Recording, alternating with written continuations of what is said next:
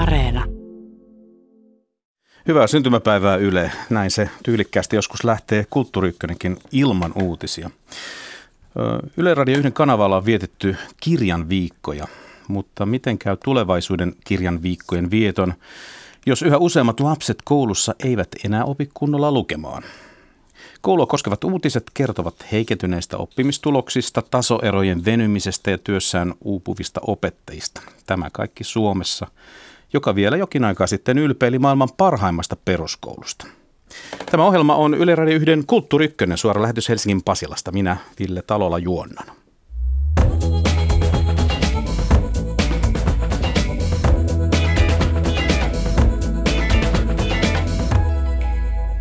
Tervetuloa Kulttuuri Ykköseen koulutussosiologian professori, emeritusprofessori Hannu Simola.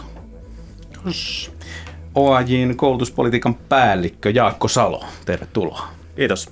Erityisopettaja, Helsingin kaupunginvaltuutettu ja kaupunginhallituksen jäsen Johanna Nuorteva. Tervetuloa Johanna. Kiitos. Ja tervetuloa tietenkin mukaan kaikki kuulijat. Meillä on tässä 50 minuuttia aikaa laittaa suomalainen koulujärjestelmä kuntoon. Helppoa kuin heinän teko, mutta ennen kuin se tehdään, niin olisi hyvä tarkistaa, että mitä korjataan. Kysyn teiltä alkuun hyvin tiiviisti, että miten te kiteyttäisitte koulun tehtävää. Kysynpä myös vielä siihen päälle, että mitä te olitte mieltä tästä alkujuonnosta ja siitä kuvauksesta, mikä siinä koulua koskien tuli esitetyksi. Hannu. No tuosta koulun tarkoituksesta, niin mä siteeraisin, niin kuin tutkijat yleensä siteeraa jotakin ranskalaista kansakouluopettajaa, joka kysyttäessä sanoo, että mun tehtävää on opettaa sulle sellaisia tietoja ja taitoja, että sulla on edes pienet mahdollisuudet pärjätä tässä epäoikeudenmukaisessa maailmassa. Se oli hienosti sanottu mun mielestä. Miten tämä alkujuonto? Mä olisin toivonut, että sä kysyt tätä, koska ei, siinä voi monen kohtaan puuttua, että eihän toi pidä paikkaansa. Että Suomen lukutaitohan ei ole lainkaan romahtanut, eikä suomalaiset lukee varsin hyvin. Että ainoa, mikä on muutos tapahtunut PISAn näkökulmasta, niin on se, että pojat lukee jostain syystä niin kuin huonommin. Että se hyvien lukijoiden määrä on niin kuin pysynyt samana. Että paljon kiintoisempi kysymys olisi, että miksi suomalaiset pojat on ongelmaryhmä. Saattaa olla, että pääsemme siihenkin aiheeseen vielä tänään. Johanna, koulun tehtävä. Kiitos. Koulun tehtävä, ehkä se tuli tässä vähän edellisessäkin, selvitä elämästä. Mutta mä näkisin, että varmasti niin kuin ihan ykkösenä perustaidot, kirjoitustaito, lukeminen sujuvasti. Ne ei ole kumpikaan enää millään tavalla itsestäänselvyyksiä. Meillä semmoisten oppilaiden määrä, joilla peruskoulun päättyessä lukutaito ei ole riittävä, on jatkuvasti enemmän. Ja se on semmoinen, että silloin ehkä jo ihan se niin kuin perusopetuksen ydinkin on jäänyt vähän hukkaan. Ja tämä on mun mielestä yksi tosi huolestuttava piirre tällä hetkellä. Ehkä sitten semmoinen niin kuin selviäminen, oppiminen, mutta selviäminen elämässä ja ehkä siinä, että miten päästään eteenpäin, jos joku homma tuntuu vaikealta tai ehkä se semmoinen niin kuin sinnikkyys, ja tämä on varmasti semmoinen, minkä kanssa niin kuin enemmän ja enemmän koko ajan tasapainon alla, että miten saadaan oppilaat oppimaan myös se, että asiat ei tapahdu nopeasti, kun samalla saa jatkuvaa boostausta puhelimesta, missä asiat tapahtuu nopeasti, ja se houkuttaa, että siinä on niin kuin ehkä sen tasapainon löytäminen. Että näistä kaikista keskustelemme tänään, ja otetaan provopisteet sultakin vielä tuosta alkujuonnosta. No ehkä siinä nostit esille lukutaidon heikkenemisen ja oppimistulosten heikkenemisen. Onhan se ollut paljon pinnalla ja kyllä se, että lukemaan saadaan nuoria lähinnä pakon edessä sekä poikia, mutta myös tyttöjä. Kyllä se näkyy niin kuin tyttöjenkin osalta, että se pakottaminen on melkeinpä ainoa keino saada kirjan eteen. Niin se on ehkä semmoinen haaste, joka pitäisi jollain tavalla jossain vaiheessa vielä selättääkin. Jaakko, sä saat nyt täydentää tämän kierroksen loppuun. Onko vielä jotakin, mitä ei ole sanottu? No sen verran mä ehkä sanoisin, että siis täydentäisi hyviä vastauksia, mitä tässä oli. Että kyllä mä vielä sanoisin, että perusopetuksella tietysti on myös semmoinen vielä niin kuin laajempi tehtävä. Että ilman muuta siellä aivan ytimessä on nämä elämässä tarvittavat perustiedot, perustaidot. jota myös yleissivistykseksi joskus kutsutaan, niin se on niin kuin ytimessä. Mutta sen lisäksi niin tämä tulee kyllä ihan meidän lainsäädännöstä, että perusopetuksella on myös se tehtävä, että siinä tuetaan tämmöistä ihmisenä kasvua yhteiskunnan tämmöiseksi vastuulliseksi jäseneksi, opit toimimaan muiden kanssa, että sillä on siis perusopetuksella on myös huomattavasti laajempi. Ehkä ne on myös niitä tietoja ja taitoja, mutta tämä sanotaan meillä ihan lainsäädännössä ja sen lisäksi niin perusopetuksella sillä on siis tämmöinen sivistystä tukeva tehtävä, tasa-arvoa meidän yhteiskunnassa tukeva tehtävä, että se on niin kuin huomattavasti laajempi vielä ja mä luulen, että se on semmoinen tehtävä, mikä me huomattaisiin silloin, jos meillä ei tämmöistä koulua olisi, niin meillä aika nopeasti niin yhteiskunnassa moni asia niin kuin natisissa kyllä liitoksissa. Kuinka iso konsensus teidän mielestä Suomessa on tässä yhteiskunnassa siitä, että mikä tämä koulun tehtävä on? Kuinka isoja paineita siihen kohdistuu, jos jostakin taholta? Kuinka yhtenäistä peruskoulua me visioimme? Onko koulu ristipaineiden kohteen, Hannu? No se on varmaan Suomessa aika laaja konsensus siitä. Siis mitä tutkimuksissa tulee esiin, niin suomalainen peruskoulu poikkeaa monien maiden peruskoulussa siitä, että sekä vanhemmat että eliitti arvostaa sitä. Ja näin ei ole ollenkaan asiaa. Esimerkiksi naapuriruotsissa. Että Ruotsissahan niin kun opettaja ei baariin mennessä tunnustaa, että hän on opettaja, kun sitä duunia ei arvosteta oikein. Mutta kyllä meillä on aika korkealla tämä opettajan ja koulun työarvostaminen. Ja siinä on aika pitkälle menevä konsensus kyllä. Jaakko. Joo, kyllä mä sanoisin, että tämä niin kuin perusvisio on semmoinen, mikä me laajasti niin kuin jaetaan. Ja siitä ei ole esimerkiksi poliittisesti, niin ei ole vahvoja semmoisia vastakkainasetteluja, että onko tämä niin kuin hyvä meidän peruskoulusysteemi, vaan kyllä sitä kannattaa laajusti, mutta kyllä semmoisia painotuseroja on nähtävillä, että voi olla, että painotetaan enemmän tämmöistä niin kuin tasa-arvoa tai sitten painotetaan enemmän sitä, että pitää niin kuin tiettyjä erityisryhmiä huomioida. Tosin nämä saattaa osin olla samastakin asiasta kyse. Sitten voi olla, että tämmöistä niin kuin yleissivistystä tai jopa klassista sivistystä painotetaan enemmän, ehkä kädentaitoja, taiteita, tämmöistä käsillä tekemistä.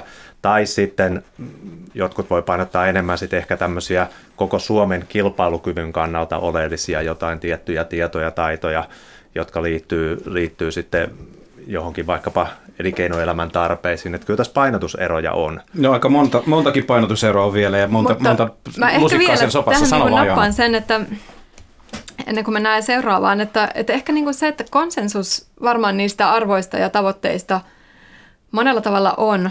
Ja niin kuin sä sanoit, että poliittisella tasolla se konsensus on tosi vahva. Mutta kyllä mä ehkä niin kuin opettajan näkökulmasta niin tunnistan sen huolen, mikä paljon kentällä kuuluu, että toisaalta niitä niin kuin tavoitteita perusopetukselle alkaa olla tosi paljon.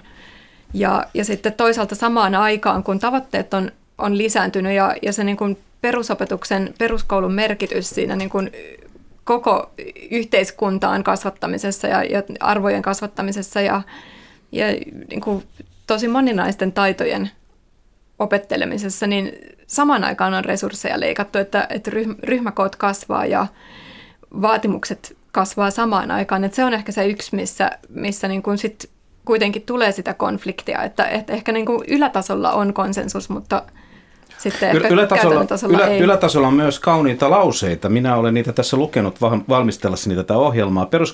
Perusopetuksen tehtävä yleiset tavoitteet, vuosimallia 2014, jonka perustuen sitten opetussuunnitelmia on ruvettu tekemään. Kasvu ihmisyyteen, yhteiskunnan jäsenyyteen, tarpeelliset tiedot ja taidot, sivistyksen, tasa-arvoisuuden, elikäisen oppimisen edistäminen ja sitten alakohtina vielä ajattelu ja oppiminen, kulttuurin osaaminen, vuorovaikutus, ilmaisu, itsestä huolehtiminen, arjen taidot, monilukutaito, tieto- ja viestintäteknologinen osaaminen, työelämätaidot ja yrittäjyys, osallistuminen, vaikuttaminen ja kestävän tulevaisuuden rakentaminen. Eikö tosiaan mikään vähempi riittäisi koululaitoksen tehtävää kuvaamaan?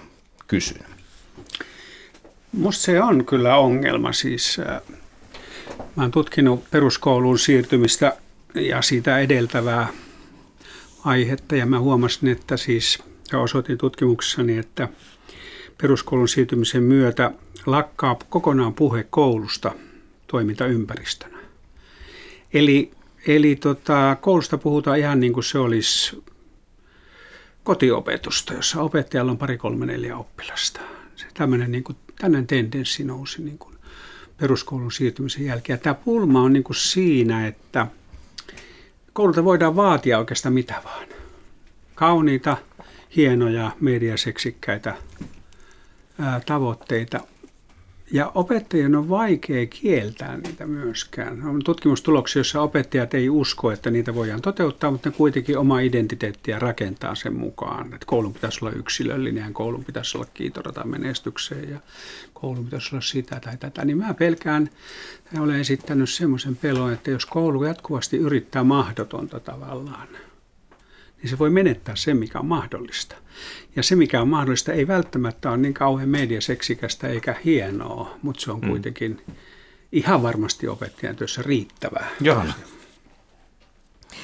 Niin ehkä tässä niin kuin, pitäisi käydä enemmän keskustelua myös siinä, että mitä valitaan. Et silloin kun kasvatetaan, lisätään erilaisia monialaisia vaatimuksia ja tavoitteita, niin se väistämättä myös tarkoittaa, että kiire lisääntyy ja silloin mahdollisuus kertaamiseen vähenee ja se helposti lisää sitä, että vähänkin hitaammat putoaa kelkasta. Ja tämä on semmoinen mun mielestä niin kuin keskustelu, joka pitäisi käydä, että silloin kun lisätään paljon tavoitteita ja lisätään asioita opetussuunnitelmaan, mikä on kuitenkin se on opettajia velvoittava.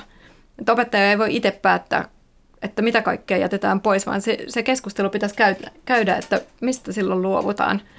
Että luovutaanko me silloin perustaidoista ja nyt niin kuin tilanne näyttää kuitenkin aika paljon koulussakin siltä, että aika moni tippuu. Aika moni jää ihan perusmatikan taidot ja lukemisen taidot tosi hataraksi, koska on hirveä kiire eteenpäin. Jaakko.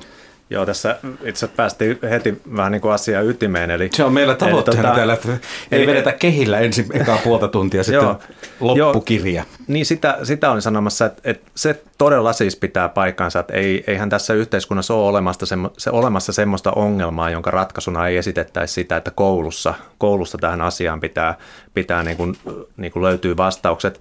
Et mä sanoisin, että äsken puhuttiin niinku visio- ja tavoitetasosta, että miten se allekirjoitetaan, mutta siitä ilman muuta on samaa mieltä, että meillä on, nämä on tavallaan semmoisella tasolla toi luettelo, jonka sieltä asetuksesta luit, että mitä ne koulun tavoitteet, niistähän kukaan ei ole varmaan eri mieltä, ne on kaikki niinku arvokkaita asioita. Niin ei siellä turhaa tavoitetta sinällään ole. Ei, mutta se ongelma on just se, että onko meillä, niinku, silloin kun päätetään resursseista, eli ruvetaan puhumaan rahasta, että mitä kaikkea meillä on niin kuin mahdollisuus tehdä, niin näiden ja sitten näiden tavoitteiden välillä on siis ristiriita. Ja se on yksi keskeisiä syitä, minkä takia opettajat niin kuin kuormittuu myös, että ei ole tavallaan, niin kuin, ei anneta eväitä vastata niihin vaatimuksiin. No, tätä sen sanon vielä, että itse asiassa tämä keskustelu just, että onko niitä tavoitteita liikaa, niin tätä keskustelua silloin, kun tätä viimeisintäkin opetussuunnitelmaa laadittiin, niin käytiin paljon. Ja siellä yksi sellainen kantava niin kuin periaate, jonka väitän, että se ei toteutunut sitten, kun loppujen lopuksi tultiin sinne paikallisiin opetussuunnitelmiin ja kouluopetussuunnitelmiin, mutta silloin puhuttiin siitä, että karsitaan ja keskitytään perusasioihin. Ja itse asiassa valtakunnallisesti jopa sieltä opetussuunnitelmassa, niin siellä pyrittiin tämmöiseen karsintaan, mutta olen törmännyt siihen, että monessa kunnissa niin tavallaan sinne palautettiin sitten kaikki viimeistään siinä kunnan vaiheessa, niin jos sieltä jotain valtakunnallisesti on jätetty pois, niin ne palautettiin sitten taas siinä kunnan vaiheessa niin kuin siihen paikalliseen opetussuunnitelmaan. Eli asioista on huomattavasti vaikeampi niin kuin luopua, kun keksii uusia asioita, niin kuin Johanna hyvin tässä kuvasi. Kiitollista tämä ympyrän neljöinti, siltä tämä vähän kuulostaa. Suomalaiset yllätettiin tässä pari vuotta sitten sellaisella uutisella, että me ollaan maailman onnellisin kansa. Vuonna 2000 meidät yllätettiin sellaisella tiedolla, että PISA-tutkimusten mukaan OECD-maiden joukossa me ollaan ykkösiä lukutaidossa, 3. luonnontieteessä, 4. matematiikassa. 3 vuotta myöhemmin oli huippuvuosi, oltiin huipulla kaikessa mahdollisessa. Ja nämä on kaikki semmoisia tuloksia, mitä ei koskaan tavoiteltu sillä lailla, että suomalaista peruskoulua oltaisiin rakennettu, jotta me saavuttaisimme jotakin PISA-menestystä. Ja yhtäkkiä niin kun, siis tämmöinen talonpoikaisjärki edellä rakennettu koulu, niin yhtäkkiä se olikin tämmöinen instituutio, joka oli tarkoitettu vientituotteeksi ja televisiossa näkyy hölmistyneitä kasvatustieteilijöitä, joita amerikkalaiset suuret televisioyhtiöt tulevat haastattelemaan, että miten tämä ihme tehtiin. Onko mahdollista, että tässä on joku kihahtanut vähän hattuun tultaessa näistä vuosista ja jotenkin ollaan pyritty systematisoimaan sitä asiaa, mikä täällä on aina tehty, ja se onkin nyt sitten ryöpsähtänyt tämmöiseksi tavoiteviidakoksi, joka on poliittisten juhlapuheiden ikään kuin aineesta, mutta vähän huonosti siihen koulun arkeen istuvaan. Olipas pitkä, mutta nyt te saatte kommentoida. Teidän vuoro, Johanna. Jaakko. Okei. Nopein. Niin, joo, no siis ensinnäkin mä sanoin, että tässähän on, niin kun, on hienoa, että Suomi jossain asiassa on niin kun menestynyt kansainvälisissä vertailuissa, että kyllä mä sen tiedän, että silloin kun tämä menestys on tullut, niin Suomessa on paljon myös ollut sitä, että no ei kyllä nyt on varmasti tutkittu väärin, että eihän tämä voi pitää paikkaansa. Eli se on mahtavaa, että suomalainen koulu on saanut näin hyviä tuloksia. Mä en nyt kommentoi sitä, että kuinka tämä on kihahtanut hattu, mutta kyllä mä näen, että täällä PISalla on ollut siis semmoinen arvo, että se on kertonut myös sen, että tämmöinen niin kuin aika niin kuin tasa-arvoinen systeemi, niin sillä myös voidaan saada pirun kovia tuloksia, niin kuin meillä on saatu. Että se on niin kuin iso arvo tässä PISA-tuloksissa ollut. Johanna ja Hannu. Niin ehkä siinä niin kuin sen jälkeen, kun tuli huipputulokset PISA-tuloksissa, niin sen jälkeen lähdettiin muuttamaan aika paljon. Ja se on ollut ehkä semmoinen, että ei ehkä luotettu siihen, että ne tulokset tuli sillä työllä, mitä tehtiin. Minusta tuntuu, että moni asia, jotka on huippuvuosien jälkeen muutettu, on selkeästi vienyt suuntaa huonommaksi. Ja ehkä se on sano esimerkki jostakin sellaista, mikä sulla on heti mielen päällä tuosta. No ehkä semmoiset, että haluttiin lähteä jotenkin modernisoimaan koulua ja ne, mitkä niin kuin selkeästi oppilaita kuormittaa tosi paljon tällä hetkellä, on toisaalta monet tilaratkaisut, mutta erityisesti sitten ehkä niin kuin, ei niinkään liity PISAan, vaan siihen vuoden 2011 lakimuutokseen sitten, missä siirrettiin tukea tarvitsevia oppilaita paljon luokkiin ja tuki ei sitten seurannut mukana. Eli käytännössä niin kuin aika paljon jätettiin oppilaita heitteille ja yhden opettajan vastuulle. Ja se on ollut ehkä semmoinen niin kuin tietenkin keskeinen muutos, mikä on lähtenyt romahduttamaan, mutta paljon ihan niin kuin siitä, että tuotiin yhtäkkiä siinä hypetyksessä kauhean paljon lisää, joka lähti kuormittamaan. Sä kuvasit tässä semmoista asiaa, joka on, tunnetaan termillä inkluusio tässä koulumaailmassa. Mennään siihen kohta, mutta Hannu kihahtiko hattuun ja mitä sä ajattelet, että onko nyt ruvettu tekemään asioita jotenkin väärinpäin? No tästä PISAsta mä tietysti voisin puhua, vaikka kuinka paljon mä sitä aika paljon kirjoittanut, mutta tulee vaan mieleen, kun nyt oli otsikoita peruskoulu mätänee. Niin vuonna 2001 Finlandia-talossa järjestettiin TT:n eli teollisuuden ja työnantajien suuri seminaarikonferenssi, jossa muun muassa Martti Ahtisaari oli puhumassa ja siellä oli niistä syntyi tämmöiset otsikot peruskoulu mätänee. 2 viikkoa sen seminaarin jälkeen tuli PISA ensimmäinen tulos. Sen jälkeen tämä TT:n koulutusvaliokunta lakkautettiin ja koko netti putsattiin tästä aineistosta, mitä tässä ei ole mitään niin kuin siitä. Eli siis silloin oli näitä, jotka puhuu, että peruskoulumätäneen siellä tarjottiin lisää kilpailua, lisää arvostelua, yksityiskouluja ja niin edelleen. Nämä oli ne TT-vaatimukset. Ja nyt ne on taas nousemassa. Peruskoulu taas mätänee. Jos me katsotaan PISA niin tuommoiset mittarit ei koskaan voi olla kovin täydellisiä. Ja kuitenkin PISAn mittarit on kohtuullisen kehittyneitä. Sinne ei koskaan voi tulla kaikki mitattavat ominaisuudet. Ja voi sanoa, että jos siinä nyt oli 76 maata, niin 10-20 ensimmäistä on varmaan aika hyviä. 10-20 viimeistä on varmaan aika huonoja. Mutta mitään muuta merkitystä sillä järjestyksellä ei ole. Ja Suomen lasku, se on vähän enemmän kuin tilastollinen virhe. Eli siis kyllä meillä on tapahtunut laskua ja miksi. Sä viittasit tuohon just Suomen koulun niin kuin jotenkin maalaismaisuuteen tai tuohon talonpoikaisuuteen. Minä joo.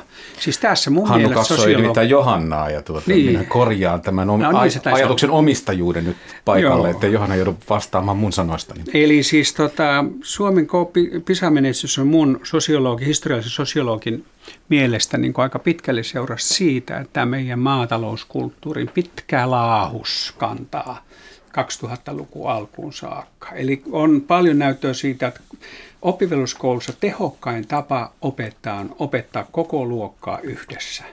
Niin kauan, kun lapset suostuu, nuoret suostuu siihen, niin kauan kuin opettajat uskoo siihen. Ja meillä opettajat usko tähän pitkälti, ja uskoo kyllä muuten vieläkin. Otahan on vielä kantaa tähän teoriaan, jonka esitin, että tämä PISA-tulos ja PISA-menestys jonka Suomi koki, niin sitä on yritetty systematisoida nyt näissä opetussuunnitelman perusteissa ja koulun tehtävissä tavalla, joka ei tee välttämättä sitä oikeutta. No tuohon on kyllä, olen eri mieltä ja siitä on monet ollut eri mieltä. Siitä on kysytty esimerkiksi Ruotsista, että miten Suomi nyt on niin kuin luopumassa näistä hyvistä lähtökohdistaan ja tekemässä älyttömyyksiä. Ei mun mielestä siinä ole, PISAhan meni hyvin pitkään, että kukaan ei juuri huomannut sitä, ja se on selvää, että kukaan ei pystynyt ennustamaan sitä. Että sellaista ei ollut, joka sanoi, että mä näin tämän. Semmoista Viktor Klimenko ei ollut, että se olisi sanonut, että Suomi, tämä on ihan yllätys. Se oli yllätys kaikille, koska me oltiin tehty vain kohtuullisen hyvää työtä. Ja tehdään nytkin, ainoa se pointti vielä, haluan sanoa sen, että miksi nämä tulokset on laskenut. Nämä on laskenut sen takia pääosin, että Suomesta on tullut yhä samanlaisempi yhteiskunta kuin muistakin näistä länsi.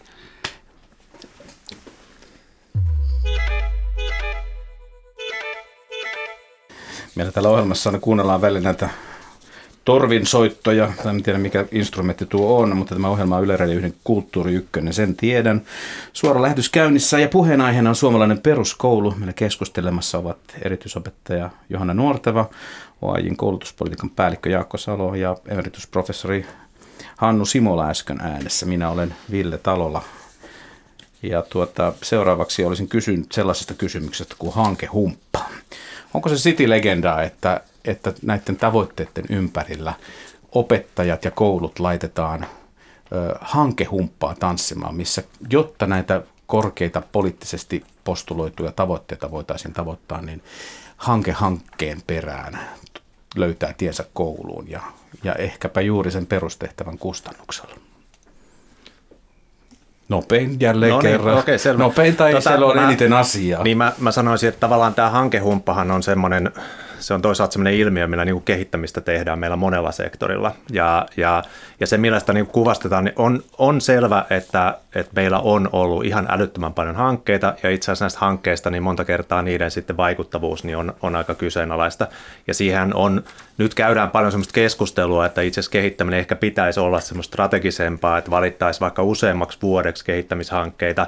Meillä voisi olla jotain laatukriteereitä ja muuta, ja silloin niissä olisi jatkuvuutta, tehtäisiin useampi vuosi jotain kehittämistä, mutta mun mielestä se ei ole nyt se niin kuin ratkaiseva juttu tässä, että mä sen verran kyllä palaisin vielä tuohon aikaisempaan, että mä väitän, että tämän PISAn varjolla meillä ei ole niin kuin uudistettu koulua niin, että tavoiteltaisiin sitä vaan, että jokaisella uudistuksella, että miten tässä saadaan PISassa parhaat mahdolliset tulokset, vaan ne on tullut, niin kuin, itse asiassa meidän olisi ehkä pitänyt enemmänkin reagoida niihin tuloksiin, että jos meillä PISA osoittaa sen, että meillä suurempi ja suurempi osa oppilaista jää sinne erittäin heikkoon osaamiseen, niin tässä Johanna nosti aikaisemmin esille tämän inkluusion, mikä ei ole meillä toiminut, niin jos me PISAa seurattaisiin, niin silloin me kiinnittäisiin huomioon siihen, että meillä on kaksinkertaistunut niiden oppilaiden määrä, jotka jää sinne ihan todella minimiosaamistasolle, ja silloin me panostettaisiin, meillä olisi vahva oppimisen tuki esimerkiksi, ja näin meillä ei ole tehty. Et mä sanoin, että jossain asioissa meidän pitäisi seurata enemmän sitä, mitä vaikkapa PISA ja muut vastaavat tutkimukset meillä kertoo. Johanna. Ehkä mä menen vielä tuohon hankehumppaan takaisin. Toisaalta niin kuin se, että meillä on paljon erilaisia hankkeita ja tulee niin kuin jollekin alueelle tai johonkin kouluun jotain kokeiluja muutamaksi vuodeksi, ja sitä kautta saadaan vähäksi aikaa ehkä jotain lisäresursseja tai kokeillaan jotain uudenlaista juttua, ja sitten se katoaa. Sitä ei arvioida missään vaiheessa, mutta yleensä ei ole mitään jatkorahoitusta, vaan vähäksi aikaa tulee jotain lisää ja ehditään muuttaa koulun toimintaa, ja sitten se taas poistuu. Ja tämä on ehkä semmoinen, että pitäisi varmaan niin kuin paljon tarkemmin miettiä, että mitä tulee ja mikä on se jatko. Miten turvataan se, että se koulun arki jatkuu myös sen jälkeen, kun hanketyöntekijät poistuu, tai se lisärahoitus, mitä on ollut sitä kautta. Mutta mä sanoisin, että se hankehumppa ehkä niinku kuitenkin opettajien keskustelussa sisältää paljon muutakin, että se on kaikenlainen semmoinen ylimääräinen, mikä tulee ja niinku vaatimukset erilaisista kirjaamisista ja semmoisesta, mikä tuntuu vähän semmoiselta torta po torta, että tehdään asioita tekemisen vuoksi ilman, että niillä on välttämättä niinku hyötyä oppilaan tai koulun arjen tai edes niinku järkevän dokumentoinnin kannalta. Ja kaikki semmoinen niin kuin lisätyö ja kyselyt ja selvitykset ja semmoinen, että kun niitä tulee paljon samaan aikaan, kun työ muutenkin kuormittuu, niin se on se, että semmoinen sillisalaatin lisääntyminen. On, ja byrokratian lisääntyminen. Kyllä. Sitä viestiä tulee todella paljon, että erilaista raportointia, dokumentointia ja muuta, niin siihen niin kuin uskotaan valtavasti. Ja sillä on kyllä yhteys näihin hankkeisiin, koska hankkeissa yleensä on myös se, että niissä pitää siinä vaiheessa, kun rahaa haetaan, niin pitää tehdä paperia, ja siinä vaiheessa, kun raportoidaan, että mihin se on käytetty, niin taas tehdään paperia. Ja toisaalta opettajien vaikutusmahdollisuudet on äärimmäisen vähäisiä, että ne hankemaailma elää omaa elämäänsä, ja vähän turhan irrallaan kyllä siitä niin kuin koulumaailmasta oikeasti. Hannu. Meillähän muuttuu 90-luvulla radikaalisti kouluhallinto sillä tavalla, että siihen asti Suomi oli yksi keskusjohdetuimmista koulujärjestelmistä. Kun sen jälkeen, 90-luvun laman jälkeen, se muuttui yhdeksi maailman vähiten keskusjohdetusta. Ja sen tilalle, sen keskusjohtamisen tilalle tuotiin arviointi. No sitä ei ole Suomessa kovin rankasti toteutettu. Ei, meillä ei ole mitään tällaisia rankinglistoja ja muita, mitä muualla on, mikä on hyvin tärkeää. Mutta se on yksi semmoinen iso lähde. Juuri tämä hallintoa palveleva arviointi. Että opettajat joutuu tekemään niin kuin hirveän paljon erilaista arviointityöntä ja antaa palautetta ja kaikkea tämmöistä. Ja se on mun käsittääkseni suurin tämmöinen, jonka mieltä niin kuin siinä opettajan työssä ei on vaikea löytää.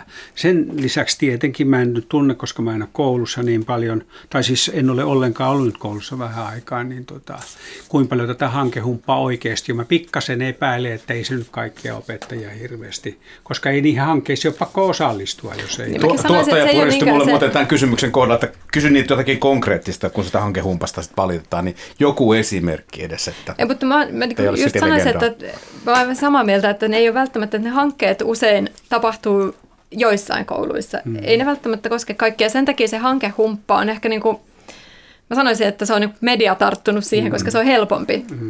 Koska just tämä lisääntynyt kaikki hallinnollinen, kaikki arviointi, kaikki dokumentointi, koko se semmoinen valtava määrä, mitä on tuotu ylhäältä päin.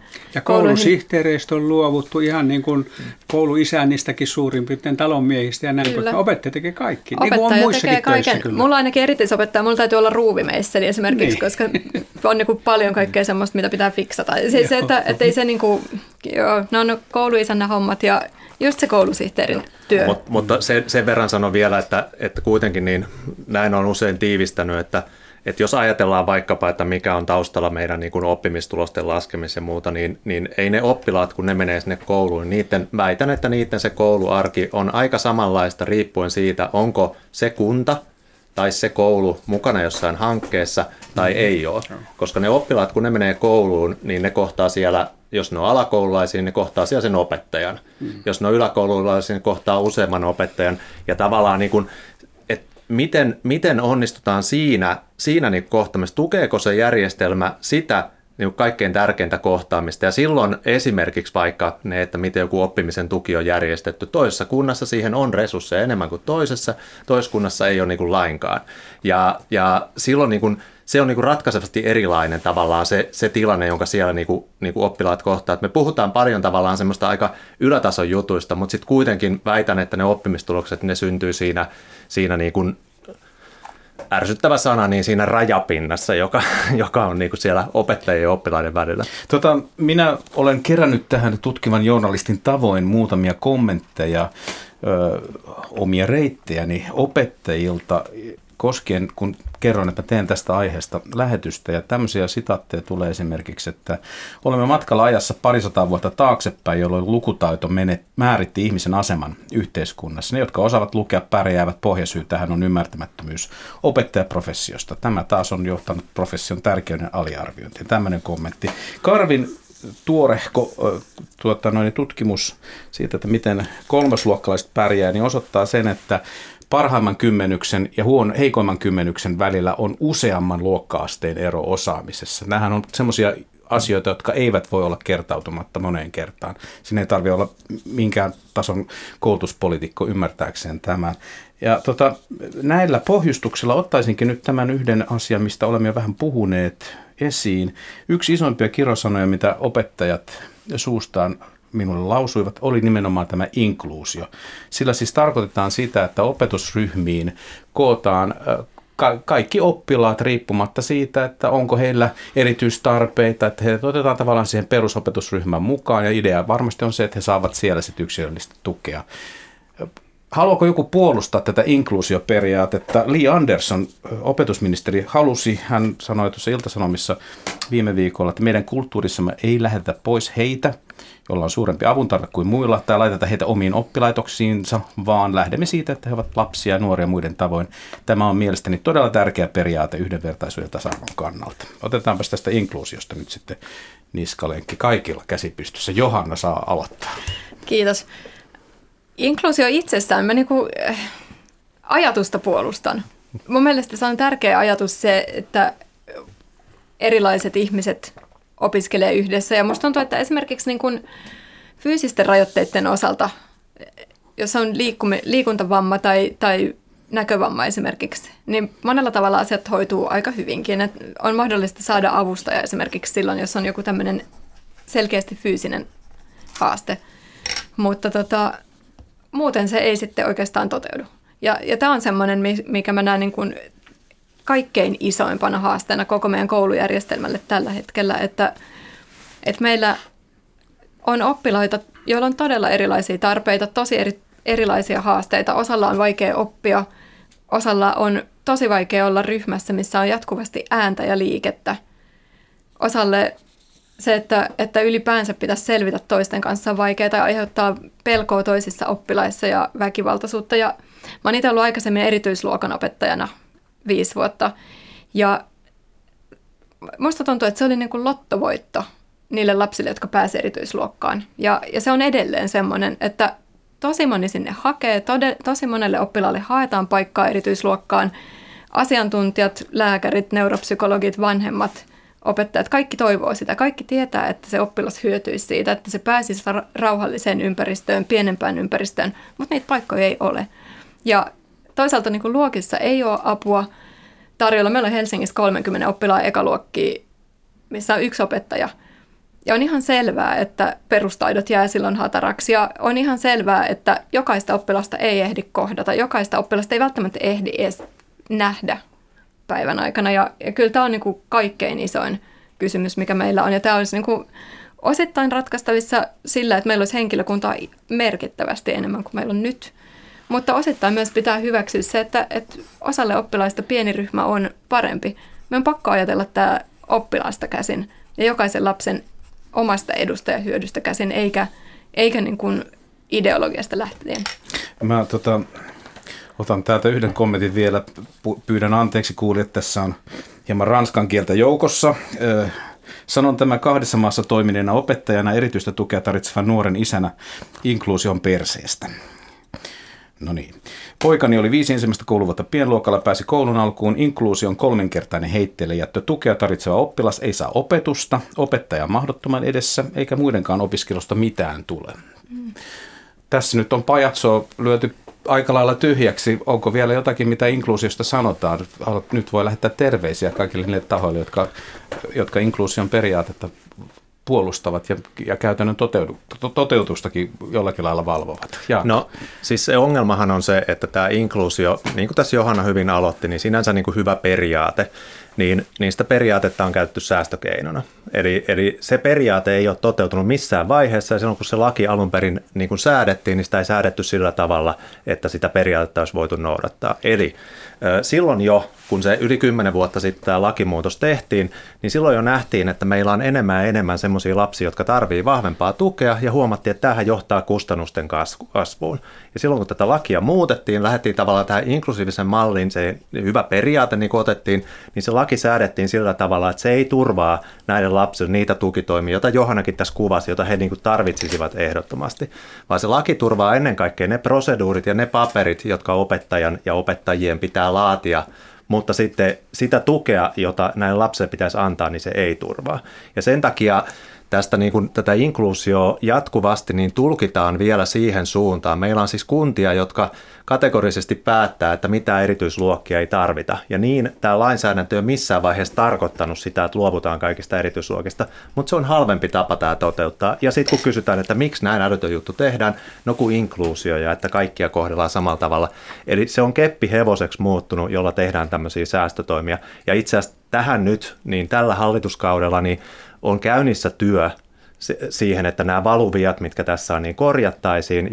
Ja tämä on ehdottomasti niin kuin yksi tärkeimpiä juttuja peruskoulussa, mikä pitäisi ratkaista, niin on se, että miten saadaan tämä oppimisen tuki toimivaksi. Hannu vielä tästä aiheesta. Haluatko puolustaa inkluusiokäytännön toteutusta? Ilman muuta. Siis, mä olen samaa mieltä näiden edellisten puheenvuorojen kanssa sinänsä, mutta tässä unohtuu nyt se ja unohtunut koko ajan, mistä inkluusiossa on kysymys. Nimittäin vuonna 1989 jo YK on sopimus lapsen oikeuksista ja sen jälkeen YK yleiskokouksen vammaisten oikeuksista päätös 1993 esitti ja myöskin UNESCO, että siirto erityisluokalle on harvinainen poikkeus. Siis kansainväliset sopimukset lähti siitä, että jokaisella lapsella on oikeus, lähtökohtainen oikeus olla yhdessä muiden kanssa, koska Suomella oli 2000-luvun puolivälissä, 2008 on tämä tieto, oli maailmanennätys eriytyvässä erityisopetuksessa. Yli 6% suomalaista oli erityisopetuksessa ja Turku ylpeili vielä sillä, että Turussa oli 8%. Ja Turkuhan ei ollut, tässä on myöskin tämä paikallinen ero, että monet kaupungit, niin kuin Turku ei esimerkiksi, ei ne ole lakkauttanut erikoiskouluja. Mutta nythän tässä on sillä lailla, että kun Johanna sanoi, että se on lottovoitto päästä sinne erityisluokkaan. No joo, turkulaiset olivat erityisen onnekkaita, jos siellä oli 8% lainsäädäntöä. Sitten on lainsäätäjä silloin, kun tämä laki säädettiin. Niin lainsäätäjä on silloin arvioinut, että se laki, mikä Suomessa säädettiin, niin se oli nimenomaan näiden kansainvälisten sopimusten mukainen. Ja se sisältää se laki. Se on näiden pohjalta tehty se laki silloin yli 10 vuotta sitten ja se sisältää myös nämä erityisluokat. Eli meillä on niin kuin erilaisia tukitoimia lapsille. On myös sellaisia tukitoimia, jotka toteutetaan siellä luokassa, samassa luokassa muiden kanssa, mutta yhtenä tukitoimena, itse asiassa kaikkein vahvimpana tukitoimena on se pienluokka, johon Johanna tässä viittasi. Mutta meillä on siis kuntia, jotka siitä huolimatta, että meillä on tämmöinen laki, niin tulkitsee sitä sillä tavalla, että siihen niin kuin tuen tavallaan niin kuin työkalupakkiin ei kuulu lainkaan nämä erityisluokat. Ja sitten kerrotaan kauniisti näistä kansainvälisistä sopimuksista ja muuten. Siellä voisi lainata myös kansainväliset sopimukset vaikka lasten oikeuksista, ja ne ei myöskään toteudu tässä silloin, jos lapset eivät saa sitä tukea, jonka he tarvitsevat. Ja ehkä mä niin kuin jatkan tuohon, että kyllä meillä täytyy niin kuin lasten oikeudet ja oikeus oppia turvassa, kokea olevansa turvassa ja se sellainen rauha. Kyllä nekin on periaatteet, jotka painaa ja ne on yhtä lailla YK:n määrittämä, että tässä niin kuin täytyy olla myös ne lasten oikeudet mukana. Ja sitten toisaalta mä niin kuin ihan tuohon Salamankan sopimukseen, mihin sä viittasit, niin se, että siellä on ollut niinku, ehkä se näkökulma kuitenkin enemmän, siinä on ollut paljon vammaisjärjestöt mukana ja kuitenkin tällä hetkellä meillä on enemmän se niinku neuropsykologinen oireilu, se minkä takia pienryhmiin mennään, on niinku yhdistelmä oppimisen vaikeudet ja käytöshäiriöt ja ehkä niinku nimenomaan se toiminnanohjauksen haasteet ja käytöksen puolen haasteet. Ei niinkään semmoinen, niin kuin silloin kun tuo 90-luvulla sopimusta tehtiin, niin silloin se näkökulma oli enemmän siinä semmoisessa niin kuin fyysisessä. Mä ymmärrän, toi on ihan totta. Asia on muuttunut siitä tosi paljon. Joo, mutta tuossa pointsi se, miksi tämmöistä ongelma tapahtui, niin kuin just tuossa oli esillä, on se, että keskusjohtoisuus puuttuu kokonaan. Kunnat saa tehdä mitä ne haluaa. Ja siitä johtuu, että kunnat tulkitsee näitä juuri niin kuin te sanoitte. Kenen tässä pitäisi lyödä nyrkki pöytään? Onko se OAJ, joka pitäisi ryhtyä nyt opettajien ammattijärjestönä, edunvalvontajärjestönä, jotenkin kantamaan enemmän lippua jossakin barrikaadilla, että hei, ei tämä voi mennä näin meidän mielestämme? No, jos se olisi kiinni vaan siitä, että OAJ on nyrkkiä pöytään, niin tämä asia olisi niin korjattu jo yli 10 vuotta sitten. Että kyllä tämä on ollut sellainen, että tästä on kyllä joka ikisen niin kuin senkin jälkeen joka ikisen hallituskauden aikana sitten on vääntöä käynyt ja tälläkin hetkellä niin prosessi siis on käynnissä ja niin kuin odotus on kova, että siihen tulee korjausta, mutta kyllähän tässä nyt on hyvänen aika kyse rahasta. Ja me aluksi aloitettiin siitä, että allekirjoitetaanko tämä visio, niin silloin kun puhutaan peruskoulusta, niin ei ole semmoista niin kuin poliittista liikettä, joka ei kannattaisi peruskoulua, joka ei olisi sitä mieltä, että jokaiselle riittävästi tukea, mutta siinä vaiheessa, kun ruvetaan päättämään niin kuin rahasta, niin silloin yleensä niin tulee muita tärkeämpiä asioita, jotka menee edelleen. Et siinähän tässä on kyse, eli nyt rahaa ja resurssia oppimisen tukeen.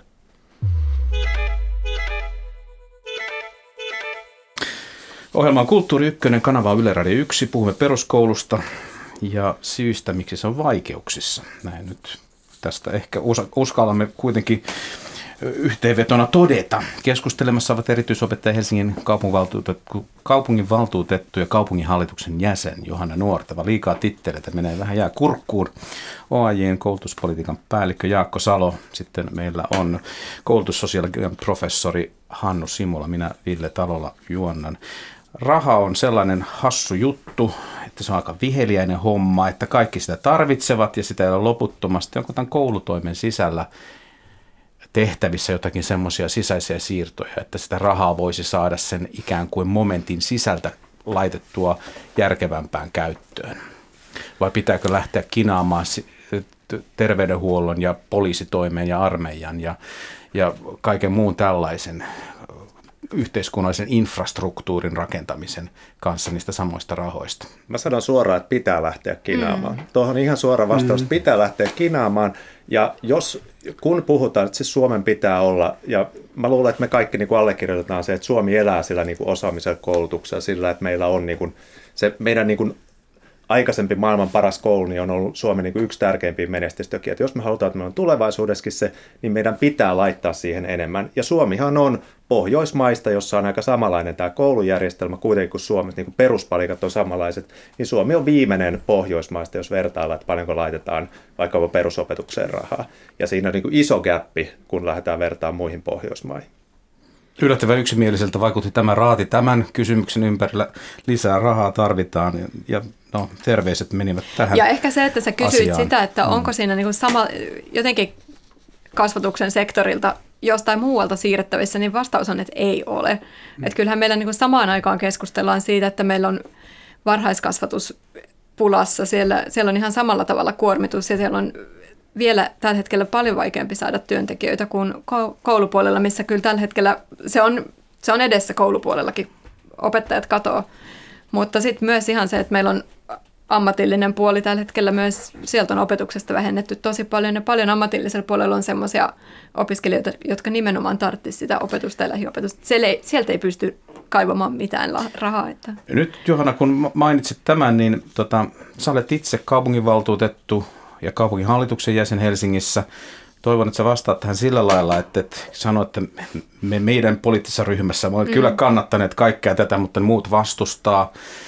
Vastaa mieluummin semmoiseen kysymykseen, että kuinka vaikea asia, koulujen asia, on selittää ylipäätään niissä päättäjien kammioissa, jossa sä vaikutat? No, kyllä tämä on vaikea. Nythän meillä on tällä hetkellä Helsingissä ja kaikissa muissa kunnissa on käynnissä strategiavalmistelut, missä määritellään linjoja seuraavalle 4 vuodelle ja ihan niitä konkreettisia tavoitteita ja sen pohjalta sitten lähdetään loppusyksystä budjettineuvotteluihin ja musta tuntuu, että ylipäänsä poliitikoille, jotka ei koulumaailmaa tunne, on kauhean vaikea uskoa, että mitä se todellisuus on, että mikä se oikeasti se rahapula on ja ihan se, että niin kuin tässä Jaakolta jo aikaisemmin tuli, niin se, että kun meillä on laki säädetty ja esimerkiksi Helsingissä, niin se, että kun nostaa esille, että Helsinki ei toteuta tätä lakia, Helsinki ei toimi lain mukaisesti, niin se on toisille poliitikoille kauhean vaikea uskoa, että tilanne on oikeasti näin huono. Että se on ehkä semmoinen, että siinä mä kyllä toivoisin, että OAJ olisi tosi aktiivinen ja just nyt tässä vaiheessa, kun kaikissa kunnissa on strategiat ja talous ja seuraavat 4 vuotta suunnittelun alla, niin tässä vaiheessa se niin kuin karu todellisuus on tuotava esille. Koulun kaikki ongelmat eivät tietenkään ole sellaisia, joita koulussa ja koulussa tehtävillä päätöksillä voidaan järjestää. Jos me ruvetaan katsomaan ikään kuin tätä kaarta, mistä me aloitettiin tuolta PISA-tutkimuksesta vuodesta 2000, niin maailma on muuttunut hirvittävän paljon. Vaikka tuntuu, että juurihan se tuossa nurkan takana oli nekin vuodet, mutta silloin kun juhlittiin PISA-tuloksia, ei ollut maailmaa, jos oli mobiililaitteita, niissä pelattavia pelejä, kaikkea muuta vempeleitä, jotka kaappaa ihmisen pauloihinsa. Oli kirjoja ja sarjakuvioita luettiin, mutta nyt tämä maailma on tältä osin kovasti sirottunut. Lasten huomiosta kilpailee hirvittävän moni asia. Minkälainen foliohattu pitää laittaa päähän, jos uskoo sellaisen salaliittoteoriaan, että esimerkiksi TikTok on kiinalaisten juoni, kollektiivisesti tylsistyttää ja tyhmentää länsimaisten varttuvien nuorten sukupolvi. Hän itse kieltävät muuten omilta lapsiltaansa TikTok-häröilyt, että niihin pistetään tiukat rajat. Mutta tämähän nyt on joku ongelma, johon sitten minkä tahansa päätös koulussa tehdään, niin ei kuitenkaan voida vaikuttaa. Miten me tälle asialle tehdään? No, kouluhan joka tapauksessa niin koulu elää niin kuin ajassa, eli on niin kuin muutoksia ja on ollut niiden satojen vuosien ajan, kun koulua kuitenkin pidetty, niin ainahan se on niin kuin elänyt siinä ajassa, että tietysti niin kuin kaikkia asioita ei voi ratkaista, mutta kyllä mä sen sanoisin, että Suomessa niin yksi vahvuus meillä on ollut aikaisemmin, mikä on myös näiden meidän erittäin hyvien tulosten takana, niin on ollut se, että laajasti yhteiskunnassa on kuitenkin ollut sellainen koulutususko, koulutusmyönteisyys ja ajateltu, että se on tosi tärkeä juttu. Ja tämä on jonkun verran laskenut tavallaan sen tyyppinen ajattelu, niin kyllä mä ainakin toivon, että meillä olisi laajaa yhteiskunnallista keskustelua siitä, että miten suuri merkitys koululla, koulutuksella on, että se on itse asiassa kuitenkin monet niin kuin tilastotutkimukset näyttänyt, että se on tänä päivänä jopa niin kuin tärkeämpi kuin ikinä aikaisemmin on ollut esimerkiksi se, että miten sä kouluttaudut. Tarve osaamiselle, kouluttautumiselle on kovempi kuin koskaan ennen, niin sitä niin kuin, tavallaan tämmöistä koulutusmyönteistä puhetta, niin sitä pitäisi tulla yhteiskunnassa kaikilta sektoreilta ja kaikilta toimilta. Johanna. Tämä oli hyvä kysymys, että toiko kiinalaiset TikTokin, jotta länsimaisia lapsia ja nuoria saadaan tyhmistettyä, mutta ehkä tämä on niin kuin semmoinen, meillä hirveän paljon puhutaan digitalisaatiosta ja siitä, että kännykät on osa opetusta ja opetusvälineitä ja tarvitaan tietokoneet ja sitten leimataan helposti jotenkin jumittuneeksi tai vanhanaikaiseksi tai milloin miksikäkin, jos ollaankin sitä mieltä, että kännyköitä ei pitäisi ottaa luokkaan tai se, että ne vaikeuttaa oppimista. Ja tämä on ehkä se semmoinen, että ei pitäisi olla liian sinisilmäinen. Et meillä kuitenkin tosi iso osa oppilaista, kun ottaa kännykän käteen, niin ne ei todellakaan tee kouluhommia. Ne saattaa ehkä avata sen sivun, minne pitäisi mennä, ja samalla ne avaa jonkun toisen sivun, ja sitten ne jää sinne toiselle sivulle. Sitten kun opettaja tulee viereen, niin osa saattaa niin kuin vielä ehkä näyn vuoksi vaihtaa takaisin sille sivulle, mitä pitäisi tehdä, mutta valtaosa ei. Ja kyllä tämä on selkeästi sellainen, että yläasteella puolet luokasta tipahtaa siinä vaiheessa, kun otetaan joku digilaite. Sitten ei onnistu oppiminen. Ja tämä on niin kuin asia, joka pitäisi jotenkin ottaa keskusteluun ja hyväksyä, että näin se on. Että halutaanko me, että ne on TikTokissa vai halutaanko me, että ne tekee kouluhommia? Hannu. No, me on just julkaistu tutkijoiden kanssa, siinä oli meitä 7 tutkijaa, koulun kehittäminen kouluna, artikkeli, jonka idea on se, että me tarvittaisiin syventymisen, hiljentymisen ja keskittymisen koulua. Eli koulu voisi olla ainoa laitos tässä hektisessä yhteiskunnassa, jossa lapset ikätoverittensa kanssa ja luotettava aikuisen johdolla voi hiljentyä, syventyä ja rauhoittua joidenkin oleellisten perinteiseltä koululta. Mitä? Aika perinteiseltä koululta. No siinä on varmasti aika perinteinen. Mä osaan, se on neorealistinen utopia, mutta se on myös realistinen utopia, koska siinä, sitähän koulu aina parhaimmillaan on ollut. Että siellä keskitytään, syvennytään tärkeisiin asioihin aikuisen johdolla. Ja ikätoveritten kanssa. Siis varmasti mä allekirjoitan kaikki nämä, mitä liittyy siihen, millaisia haasteita myös aiheuttaa esimerkiksi digitalisaatio, vaikkapa lukuharrastukselle, oppimiselle yleensä, ja ne on kaikki semmoisia, mitkä niinku allekirjoitan täysin. Toinen näkökulma tietysti kuitenkin tähän on se, että koska kuten aluksi todettiin, niin koulun tehtävä on myös niinku antaa semmoisia tietoja, taitoja, valmiuksia, joilla niinku pärjätään elämässä. Niin toisaalta niinku tähän digitalisaatioon liittyy myös monia semmoisia juttuja, että sehän ei ole... Se ei ole myös vain väline, vaan se on myös niin kuin oppimisen kohde. Eli meillä on monia sellaisia tavoitteita, mitä meidän pitää, että koulussa myös niin kuin oppia toimiin käyttämään niin kuin näitä välineitä. Mä en sano tätä sillä tavalla, että mä allekirjoittaisin kaikkea myös sitä, että tiedän ton hyvin myös itse 3 teini-ikäisen vanhempana, että mikä niin kuin myös on ne sellaiset... Niin kuin haitalliset vaikutukset, vaikka nämä myös niitä positiivisia vaikutuksia. Siis väline, mutta ei isäntä. Nimenomaan, joo.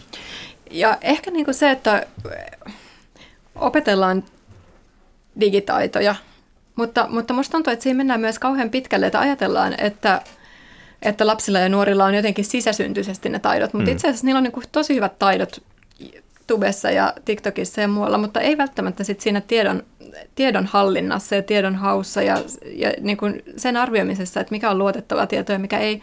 Mutta sitten se, mikä mua huolestuttaa, niin myös niin kuin ihan perusnäppistaidot. Kirjoittaminen on tosi hidasta ja tosi vaikeaa yläasteella, koska sitä ei missään vaiheessa enää harjoitella. Mä itse 80-luvulla meillä oli koulussa ja 90-luvulla, milloin mä oon ollut, niin harjoiteltiin kymmensormijärjestelmää esimerkiksi, opeteltiin näppistaitoja. Mutta se, että tällä hetkellä ei osata kirjoittaa näppäimistöllä yläasteella, niin on semmoinen, mikä hidastaa ja vaikeuttaa esimerkiksi kirjoitusta. Ja tämä on semmoinen taito, mikä on just tässä niin kuin opetussuunnitelman muutoksessa unohtunut. Ja mennään niin kovaa vauhtia eteenpäin, että tämmöiselle ei ole aikaa. Meillä ei ole aikaa tälle ohjelmalle valitettavasti enää kuin pari minuuttia. Mä kysyn tähän viimeisenä sellaisen pienen killerikysymyksen, että tähän voisi uuden ohjelman melkein tämän ympärillä tehdä, mutta jokaisella suomalaisella aikuisella on koulun suhteen kattava kokemusasiantuntijuus. Kaikilla on lupa olla koulusta omaa mieltä ja myös sitä mieltä, miten oman lapsen kohdalla koulun pitäisi toimia.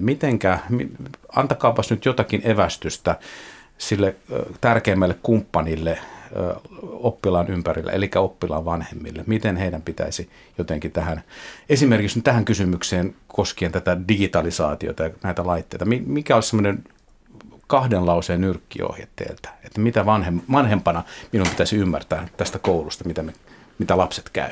Jaakko, aloita.